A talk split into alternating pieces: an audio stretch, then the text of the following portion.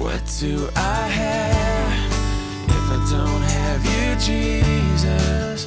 What in this life could mean anymore? You are my rock, you are my glory, you are the lifter of my head. All righty, all righty. Alrighty, Happy Church, it is that time to settle down. Get your Bibles open. We are still taking a break from our verse-by-verse study through the Gospel of Matthew. If you're new to the church, this is what we do. We start in a book right at the beginning, chapter one, verse one, and we go all the way through. We've been doing that for twenty years, but from Uh, time to time, uh, something's going on in the world that everybody's talking about. And right now, we've taken a break to do a series on end times and what is called Our Blessed Hope, the appearing of our great God and Savior, Jesus Christ. And so uh, we've been doing a few messages uh, in a series entitled Hope for the Last Days, as the Bible puts it. And so let's go to the Lord, ask for Uh, his blessing. Now, Father God, as we continue along in this topic of how to be prepared for what the Bible promises, the day of the Lord that we see fastly approaching, God, you you told your disciples, when you see these things happening, look up, because your salvation is drawing near, and the Lord is even standing at the door. So, Father, we want to be found spotless, blameless, and at peace with you, as your word exhorts us to be ready, watchful, and alert for that great day, that it not, not come upon us as a thief in the night, but that we would be fully prepared and doing God's will. It's in Jesus' name we pray. Amen. Amen. So I went Googling around for Uh, the best end of the world movies. And I was looking for something interesting to say in this very uh, opening introduction, and I found something. Sure enough, there it popped up in first place, and it was a bit of a surprise. It was from Good Housekeeping online. Good Housekeeping. I thought, what, what, what, why are they talking about the end of the world? And so the title of the article that was in first place there was twenty Best End of the World Movies for If You're Feeling Like You're on a Wild Ride. So I started thinking, wow, those desperate housewives there and, uh, you know, are feeling a bit like they're on a ride. Uh, wild ride this year, twenty twenty, unprecedented things going on. But the Bible says this: the ride has yet to begin, you see. And so uh, in first place, coming up there on my screen for the movies, just for fun, I throw this in, uh, was The Wandering Earth, and it was the highest-grossing film of two thousand nineteen in China, right? And so now that it's on Netflix, more Americans will know about it, and just for fun, it's about a group of scientists trying to physically move the Earth away from the ever-increasing sun. Good luck with that, really. Uh, but it made for a really popular film. Thank you for that. Now, so interestingly, Wikipedia records five hundred films listed from nineteen thirty forward that have to do with the end times, or apocalypse, or Armageddon, the end of the world. five hundred of them.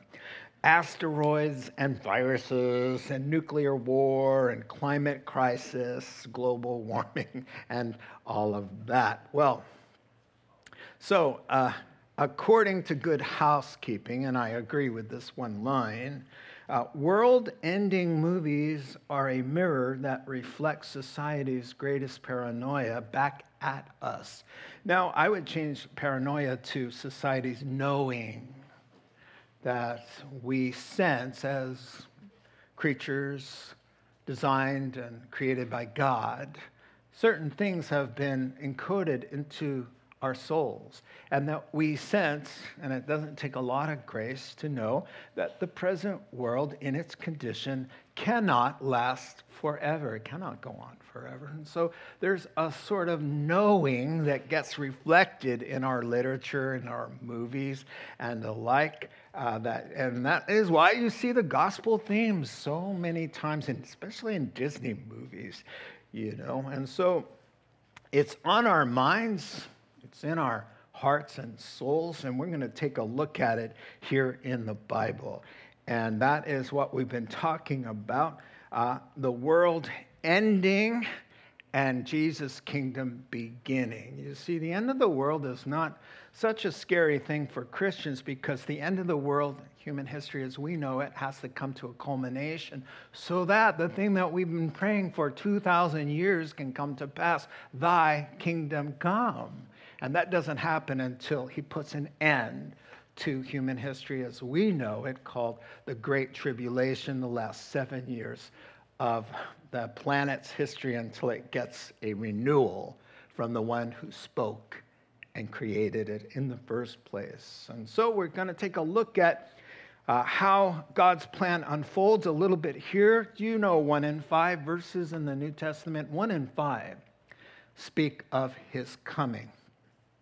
That's a lot of references, uh, and there are two thousand references, indirect and directly, of the second coming in the Bible.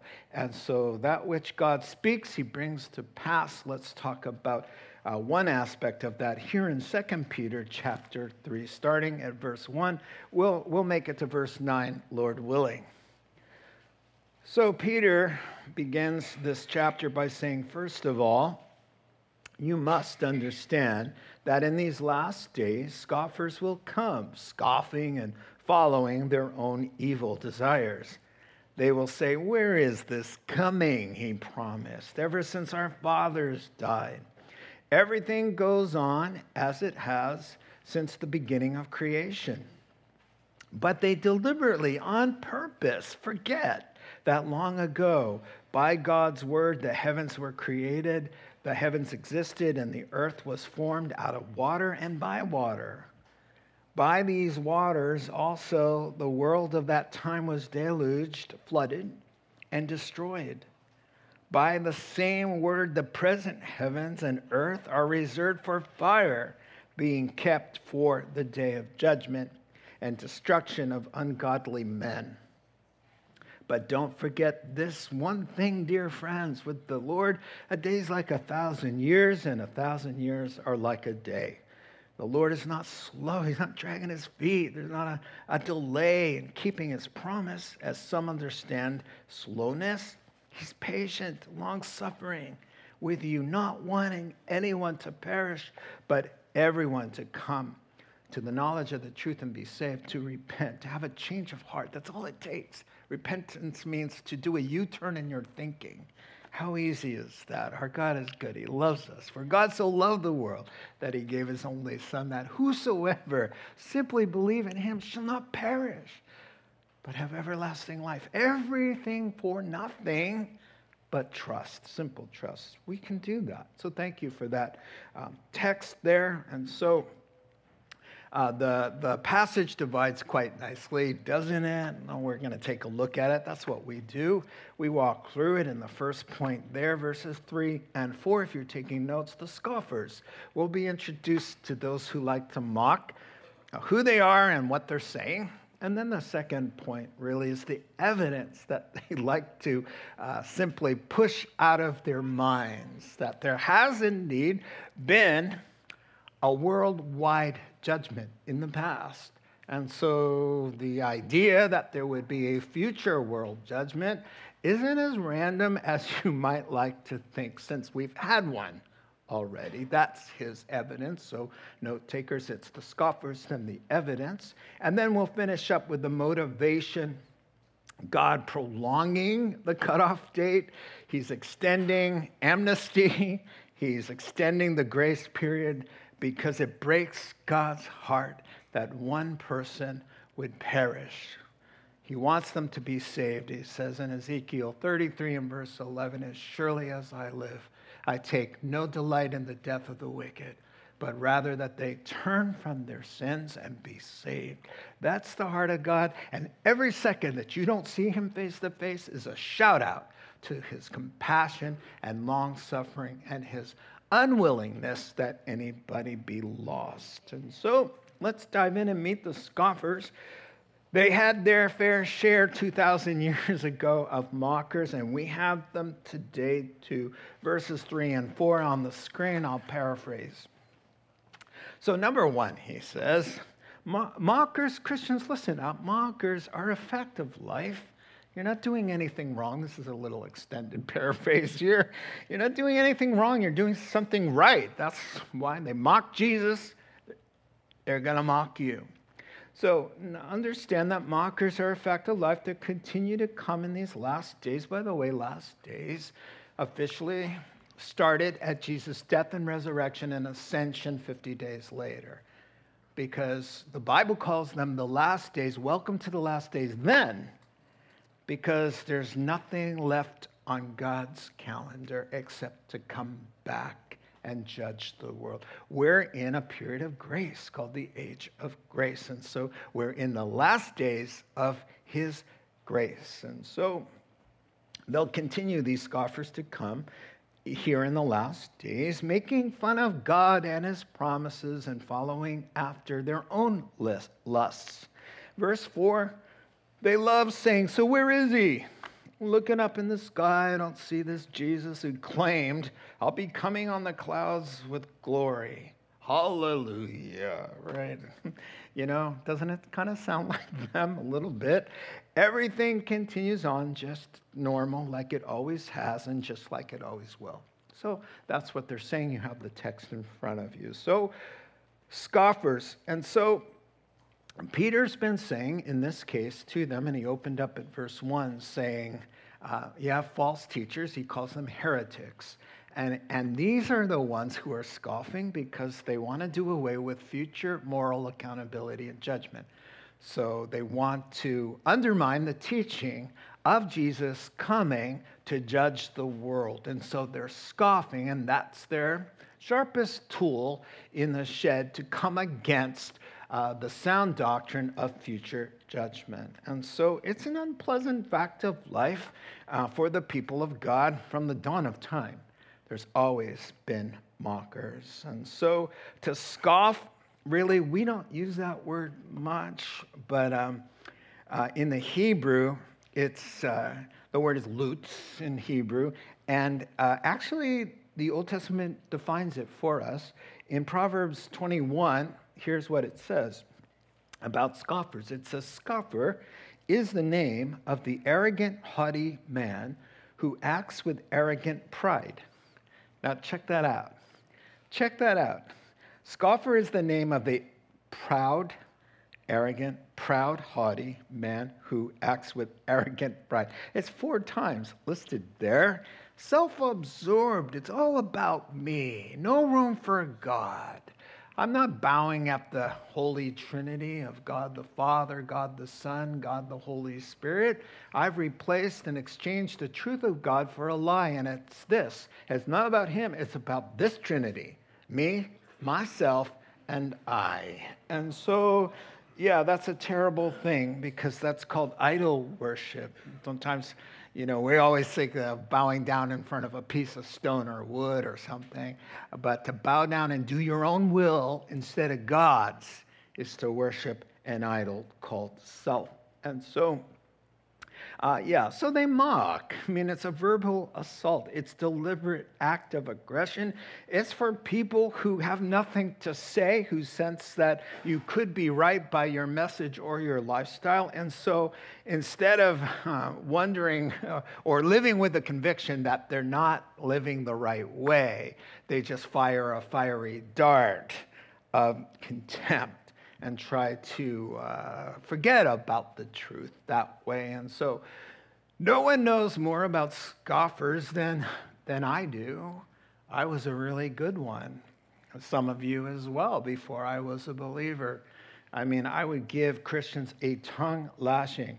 I remember, to my shame, of being eighteen years old on the streets in the city, partying with my friends, and we walked by a group of Christians handing out Bibles and tracts.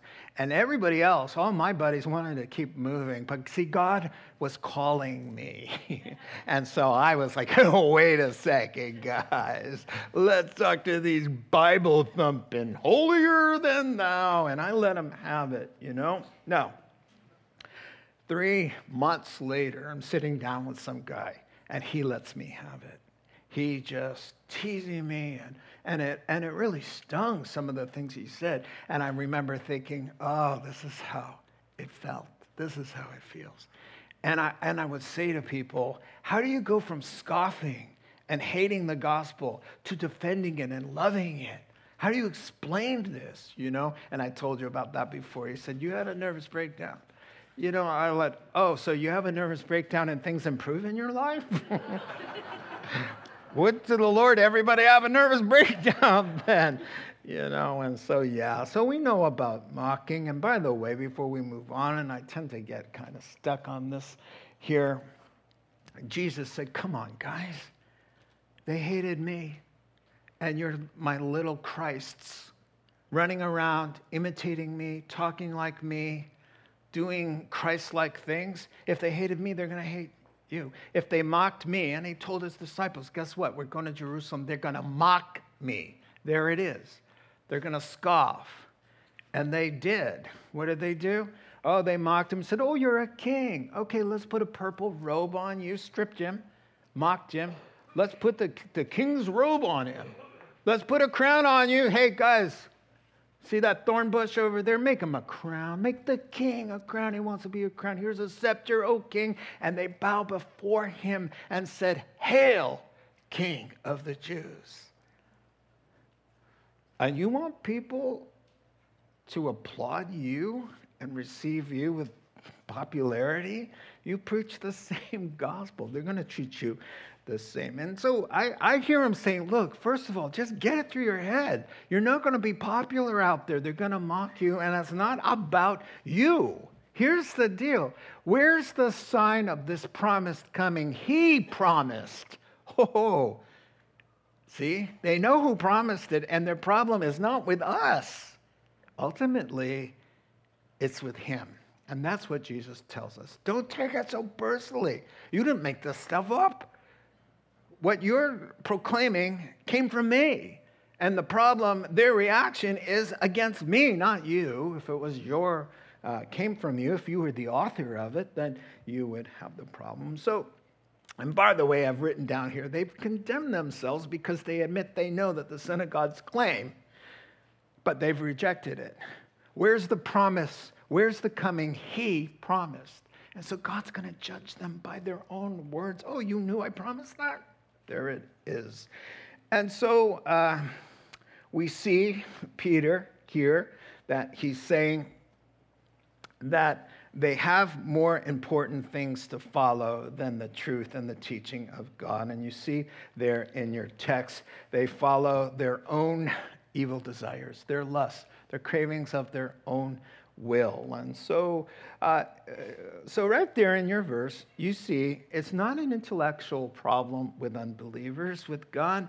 It, it's not an intellectual problem at all. It's a moral problem, right? And so they, they really, the, and it's a characteristic of the last days. There's no room for Christ. There's no desire to follow him. Instead, here's what Paul tells Timothy in Second Timothy chapter three about these terrible times. He says, no, they're not going to be following God in truth, but mark this, there'll be terrible times in the last days. And here's why they don't follow the truth. People love themselves instead. They're lovers of money and boastful and proud, and look at me, abusive, disobedient to parents, no authority structures in their worldview, ungrateful, unholy, without love, unforgiving, slanderous, always cutting people down, criticizing, uh, lying about people, that's slander, without self-control, brutal, violent, unfeeling, not lovers of the good, treacherous, cannot be trusted, rash, no thinking, just acting and responding, conceited, full of themselves, lovers of pleasure rather than lovers of God, having a form of godliness but denying its power, have nothing to do with such people. Well, how Christian is that? Very, because Paul the Apostle is teaching, it's the Bible. Have nothing, keep your distance, pray, love, but don't link arms with people like that. So having a form of godliness means they were going to talk spiritual. Like, I have my own path to God, you know, and they just kind of have their own gospel. But it's denying the power means there's no substance. There's no moral transformation. There's no newness of life. There's no Holy Spirit. It's just a religious facade of sorts. So they talk it, but th- there's no, there's nothing there. And so these are the mockers. They're following their own agenda instead of the truth about God. Uh, they're following a, a different leader, the Pied Piper of their own sinful nature. And so back now to the content of what they're scoffing. And uh, uh, here's a quick synopsis given. Here's what they're up in arms about, uh, is the day of judgment and Christ's literal appearance. Appearing. And so, you know, the weirdest part is, where is he? You know, the answer to the question is, he's waiting for you. That you want to know where he is and why it's taking so long? He's waiting for you so that you don't perish. The one mocking, you see. That is just such an irony. But it's kind of what they've always been saying. Back in the Old Testament, you have that "where is he" kind of mentality, mocking. Uh, Jeremiah seventeen five, Jeremiah said, listen, you guys have treated God with such contempt over so many years, God is going to raise up Nebuchadnezzar from Iraq. Modern day Iraq is Babylon. He's going to come those five hundred miles, and he and his army is going to destroy Jerusalem and take everybody away. There'll be no Jews in Israel. We'll all be exiled. So time went on, time went on, and in Jeremiah seventeen, they're, they're all like, where's the sign of King Nebuchadnezzar coming? Well, go and you'll still see the destruction of what King Nebuchadnezzar did over there. Or you've got Micah, and they were saying the same thing in Ezekiel. Here's what they were saying in Ezekiel's day. Where's the days of, of his Uh, judgment. The days go by and every vision of yours comes to nothing, except, of course, it was fulfilled. It just seemed like it was uh, a long and coming. And so I love Numbers chapter twenty-three and verse nineteen, because does God speak and then not act? Come on. He's God. If he said it, it's going to happen. And it will happen just as he says. And so their stinking thinking here is that they're accusing, and here's the basis for it. They're making this up, but they say, you know, God has never intervened in the world like that ever before, and ever since our fathers died, which could mean their fathers and grandfathers at the time. Hey, you know, it's been forty, fifty years, and my father died, and his father died, and where is he? You guys been saying he's coming, right? Or it could mean, since the fathers two thousand years earlier, Abraham, Isaac, and Jacob are called the fathers of the faith, the, of the Jewish people, the patriarchs, right? Ever since then, two thousand years, where is he? He hasn't done anything that, uh, that grand of a scale.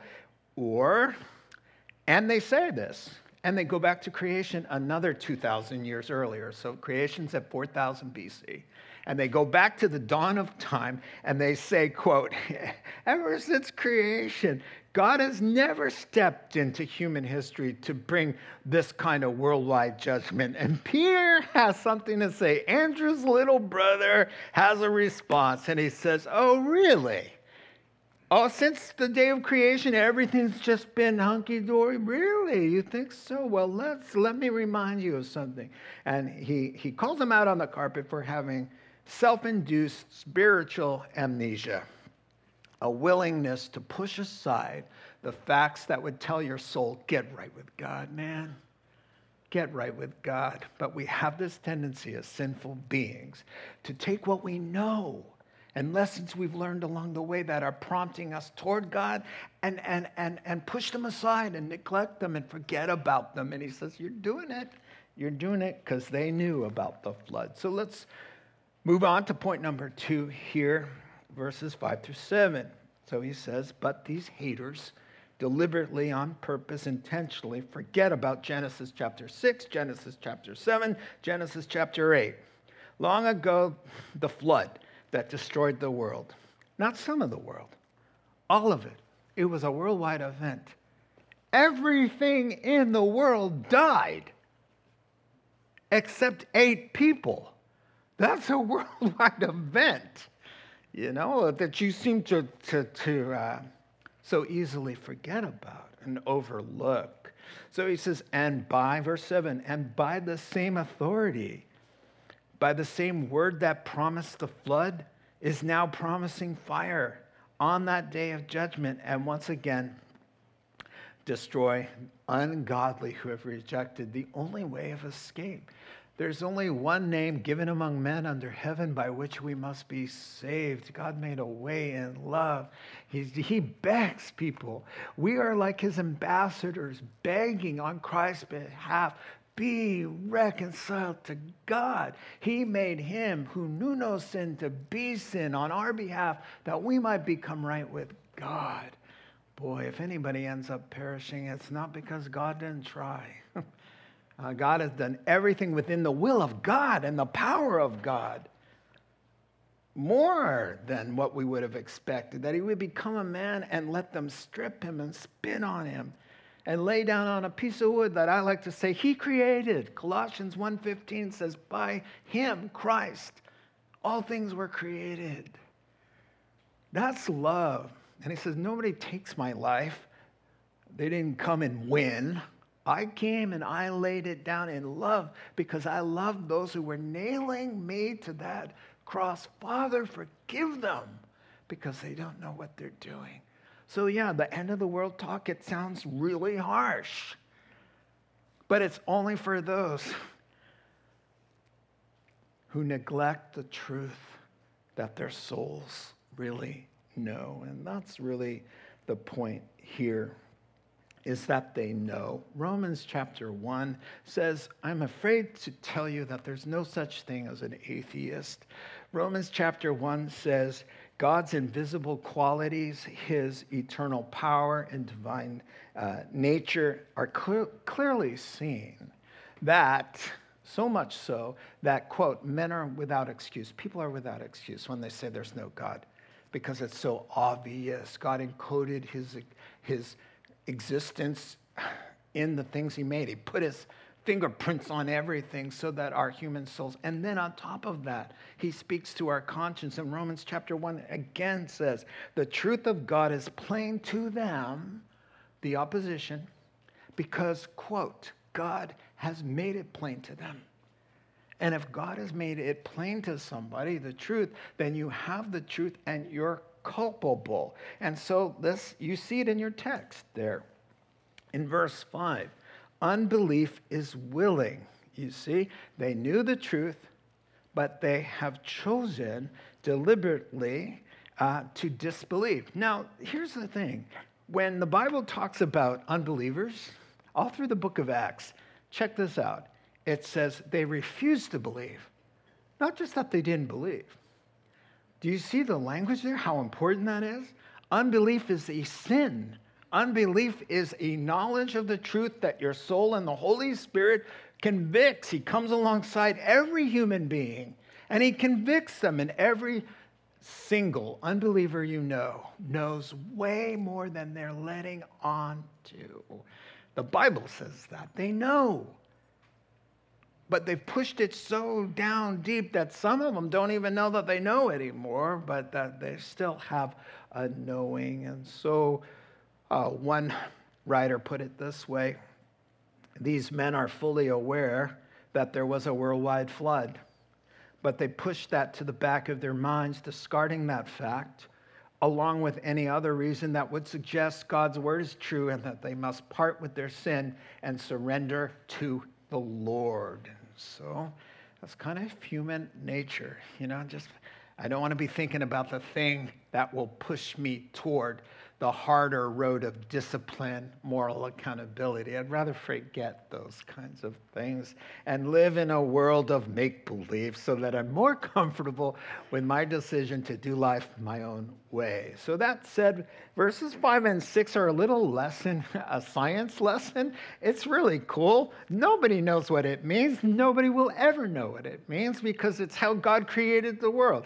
So in Genesis chapter one, he's talking about the same God that created the world out of waters. So in Genesis one, it says that God separated the waters when, and, and out of the waters and from the water came the earth, dry land, right?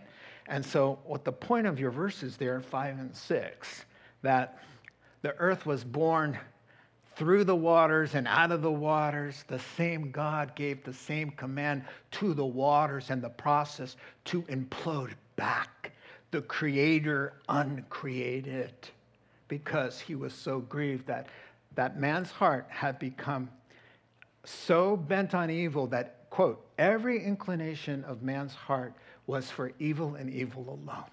And God said, I'm brokenhearted. I regret making them. But Noah found grace. And God kept the flood around, allowed the flood to happen, I should say, to point to a coming judgment at the end of the age of grace. Uh, let me tell you this, that Jesus is the one who compares and, and says, oh, I'm coming again, and I'm going to judge the entire world. And there's never any uh, tribulation like it before, never again. It will be a day where if it, those days weren't cut short, nobody would survive, talking about the coming judgment. And then he says, listen, let me make sure you understand that this is really going to happen. And he goes back to the flood, a real historical little flood. Let me show it to you. Matthew twenty-four, starting in verse thirty-seven. As it was in the days of Noah, so it will be at the coming of the Son of Man. For in the days before the flood, people were clueless, living their life, doing all that stuff. Verse thirty-nine, and they knew nothing. They were clueless about what would happen until the flood came and destroyed them all. And then here's the line that connects you back to the flood before. He says, that's how it's exactly going to be when I appear and bring the day of the Lord. You see, it happened once before. And Jesus speaking, it's going to happen in the same way, but only not with water, with fire. Which fire just kind of a fiery ordeal. And yes, it will be fire. And at the end of Revelation chapter sixteen, uh, seventeen, and eighteen, he is going to destroy and wrap things up with fire to renew an earth while we're in heaven. When we're with him, he recreates everything. But first it goes up. Talk about global warming, folks. That's, that's going to be one globe that's warm. All right, so it happened before. That's his point, and it's going to happen again. Something that they love to. Is that my timer? My wife, no, just kidding. All right, hey, I'm going to show you another verse that ties this all in, but only he goes to another evidence, and so that's the point we're in, evidence, right? So let's look at the chapter before. There's a nice paragraph that will blow your minds. He's going to take the worldwide flood, and then he's going to take Sodom and Gomorrah. And he's going to say, oh, there was another, there's another evidence that God will bring judgment. So he says earlier, one chapter, if God didn't spare the ancient world when he brought the flood on its ungodly people, but now here's the hope, because we're Noah and we're Lot in the story. But he protected Noah, a preacher of righteousness, and seven others. If he condemned the cities of Sodom and Gomorrah by burning them to ashes, and made them an example of what is going to happen to the ungodly. There it is. What was one of the purposes there? Jesus is saying, let me, let me show you a sermon illustration of what's to come with fire. But he rescued Lot, a man who was right with God, who was distressed by the depraved conduct of the lawlessness there. For that man who was right with God, living among them day after day, was tormented in his righteous soul by these lawless deeds he saw and heard. Yeah, we know how that goes. Verse nine, if this is so, then the Lord knows how to rescue the godly, us, from trials, and to hold the unrighteous for punishment on that great day of judgment. So he's saying, look, folks, is the great day of the Lord, the day of judgment, so far removed, so random of a thought when you look back and see the flood or Sodom and Gomorrah? And he says, and take heart, by the way, because he says God knew how to rescue Lot out of an area that was going to be judged, the whole region, with fire. So he took Lot out, just like he will remove the church from harm's way before the great and terrible, awesome day of the Lord comes upon the whole world. Jesus said to the church in Revelation chapter three and verse ten, I will keep you from the hour of great tribulation that's coming upon the whole world. Well, how in the world is he going to do that? How is he going to do that if it comes on the whole world? Well, he has to do what he did with Lot. He went in, took him out and up to a mountainside. And he says, the angel says in Genesis nineteen, hurry up, man. I cannot do a thing until you are safe. And that's the way it's going to be with the day of the Lord. You're not going to see any of it, except you will have box seats in heaven and where you can be safe and watch while you're enjoying caramel popcorn. Or at least I will, and I'm not sharing. No. No, that's not an, a good attitude for heaven. No, I, I will be sharing, trust me. I will be brand new ones. So, yeah. Uh, so let's get moving. What's up with God taking so much time? Well, you know, let me finish up here. You know, somebody said to me just recently, and they say this so many times, I invite everybody I meet to The Rock. I just do. And uh, so I'm inviting this guy. I think it was at the market again, and he goes, uh, if I go in your church, fire will fall down and catch your whole church on fire. There'll be an explosion. And I said, first of all, don't flatter yourself. First of all, don't flatter yourself, because we have a lot worse wicked sinners than you come through. And, and I said, second of all, Jesus was the substitute for your sins, and God let the fire fall on him first. And so we are not going to see any fire who have hidden ourselves under the protective covering of the blood of God's own Son. We are not appointed to wrath. So he says, comfort one another with these words. So finishing up here with verses eight and nine, he says, whatever you do, dear friends, keep this in mind. God's timetable, a lot different than ours. A thousand years to him, it's like a day. A day's like a thousand years. He's not delaying. He's long-suffering. He's waiting. He's waiting for you and for me, right? John Calvin, great theologian. He got a little out there, a little extreme at times. I'm kind of a middleist. I'm in the middle. But John Calvin, I appreciate him. Uh, he said, oh, what wondrous love our God would have all sinners in heaven. Check this out. He says, but alas, he will not force himself on those who would find heaven more like a hell. You see, you know, there are people who would not want to go to heaven if they knew Jesus was there and Christians are there and conservative thinking is there. Sorry. I mean, it's everything that you don't like. Why would you want to go? So why are you banging on the door after he shuts it and the judgment comes down? It's certainly, you will not like anything about this place. The only reason you want in now is to escape the consequences of your bad behavior.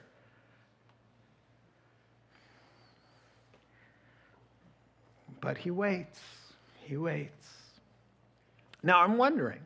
I'm wondering uh, if God would have come for us three months ago. Is there somebody here who would say, well, I would have been left behind because I just got saved within the last three months? Anybody? Okay. Well, maybe. Maybe one. or maybe they were scratching their ear.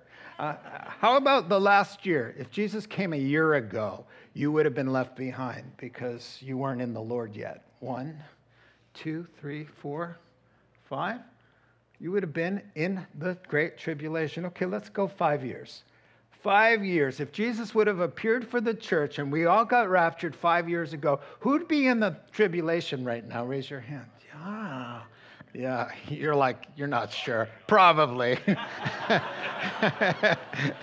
Yeah, it is uh, it is a, a, a harsh reality to think of a world of twenty-one judgments, no escape. You can still get saved.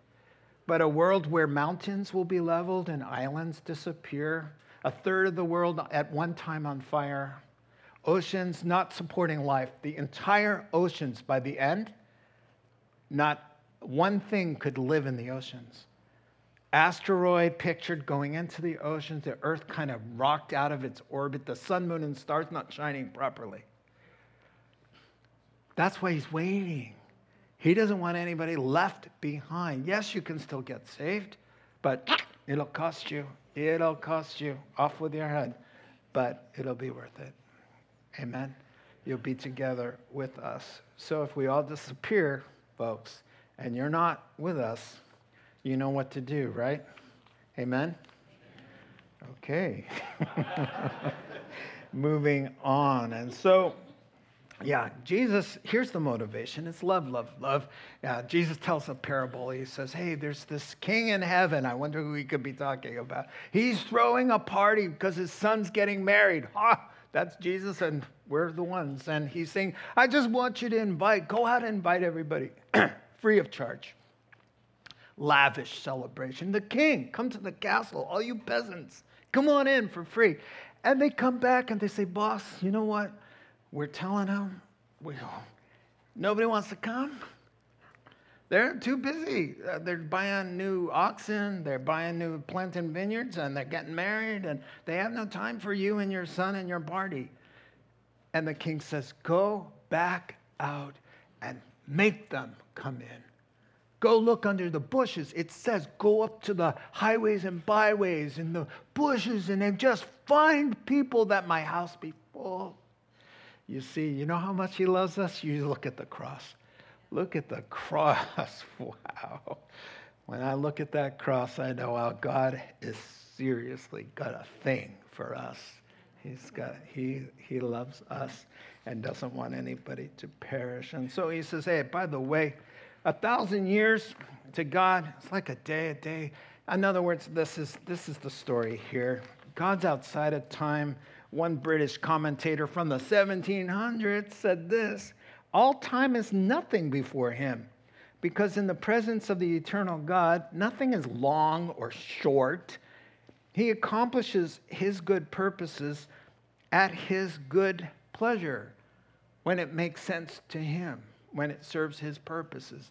And so, you know, the concepts of time, depending on who you are, it's long or short, right? Now, do you remember being a kid? Dave, when you were a kid, how long was summer vacation?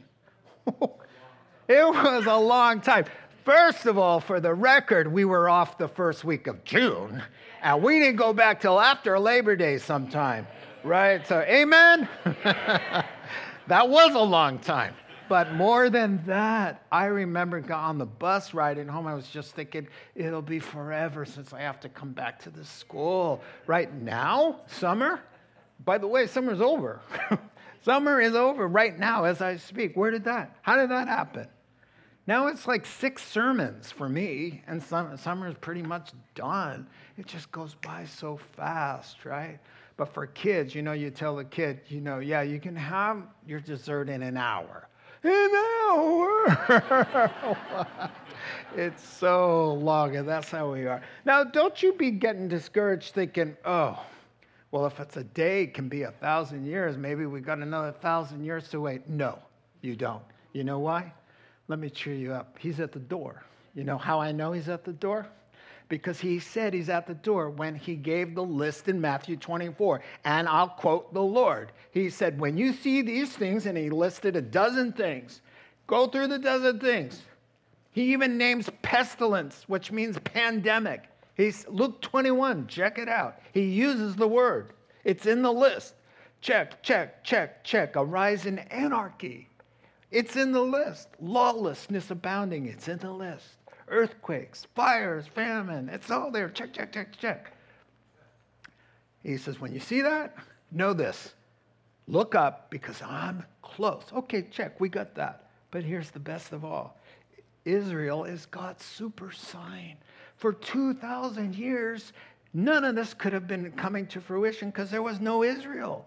For two thousand years, you could say, oh, you're crazy. Where's Israel?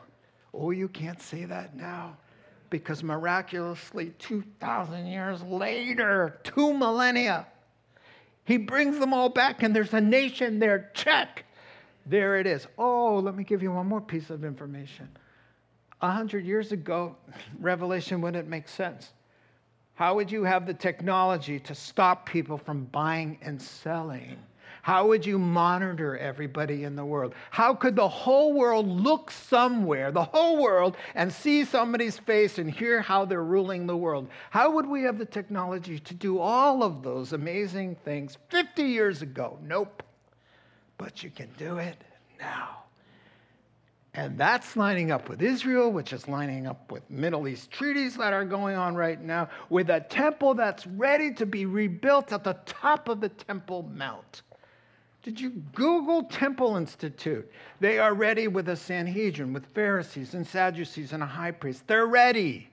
They're petitioning the government. Can we just throw something up there? We'll do a makeshift little temple up there. How long would that take? Because we've got to have a third temple. Because the Antichrist, Mister Wonderful, who solves all the world's problems after we leave, he goes in and proclaims himself God in there. But how far away is that? They're ready. They have the offering. They have everything good to go. They're just waiting for the go, the word, and boom. So, my friends, yeah, a day may be a thousand years to the Lord, but we don't have a thousand years left. Maybe a thousand seconds. And so with that, he comes up, and I'll just close with this. He gives six exhortations. I won't read them. I'll just read the word that he says. Here's the question, and this is how we close. In light of all of this, how should we be living? And then he answers the question with about one, two, three, four, five exhortations. Here they are. Number one, he says, we should be living holy lives. Holy, don't let the word scare you. It just means totally devoted. It, it, it means separated from your sin and the worldly ways, separated to God.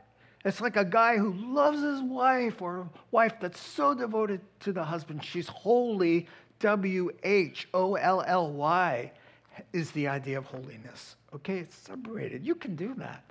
It's about loving. If you love somebody, you're just, you want to be. Not offending them. Number two, godly. Godly. He's, God is bent on making us like Jesus. That's like an overarching theme of the New Testament. And so everything going on in your life, the good that it's working toward is to conform you to the image of Jesus. In other words, to make you as patient as Christ, as loving as Christ, right? So in the moments where we have a choice, we are to cooperate with the Holy Spirit to, to character development, right? That's what we should be in the process of when he appears. And then uh, number three, two more to go, he says to be spotless. Now that's a scary word. All it means is this, and here's the sense of it. God does the, the, the uh, action of keeping us spotless, and here's how he does it. If we walk in the light, as he's in the light, we have fellowship with one another, and the blood of Jesus, his son, purifies us from all sin. In other words, when you're just living right, walking right with God, you have no double life, no no hidden agendas, no secret sins like that. You're just, you you have your flaws, but you're walking with God. In fellowship, God's blood of his son is cleansing us. We're confessing our sins one to another, to him. This kind of is a cleansing thing. And in that regard, he keeps us spotless.